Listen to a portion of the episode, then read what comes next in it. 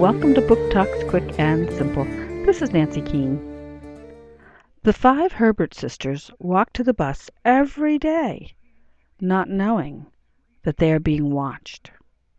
The man loves watching the girls and dreams of getting to know them.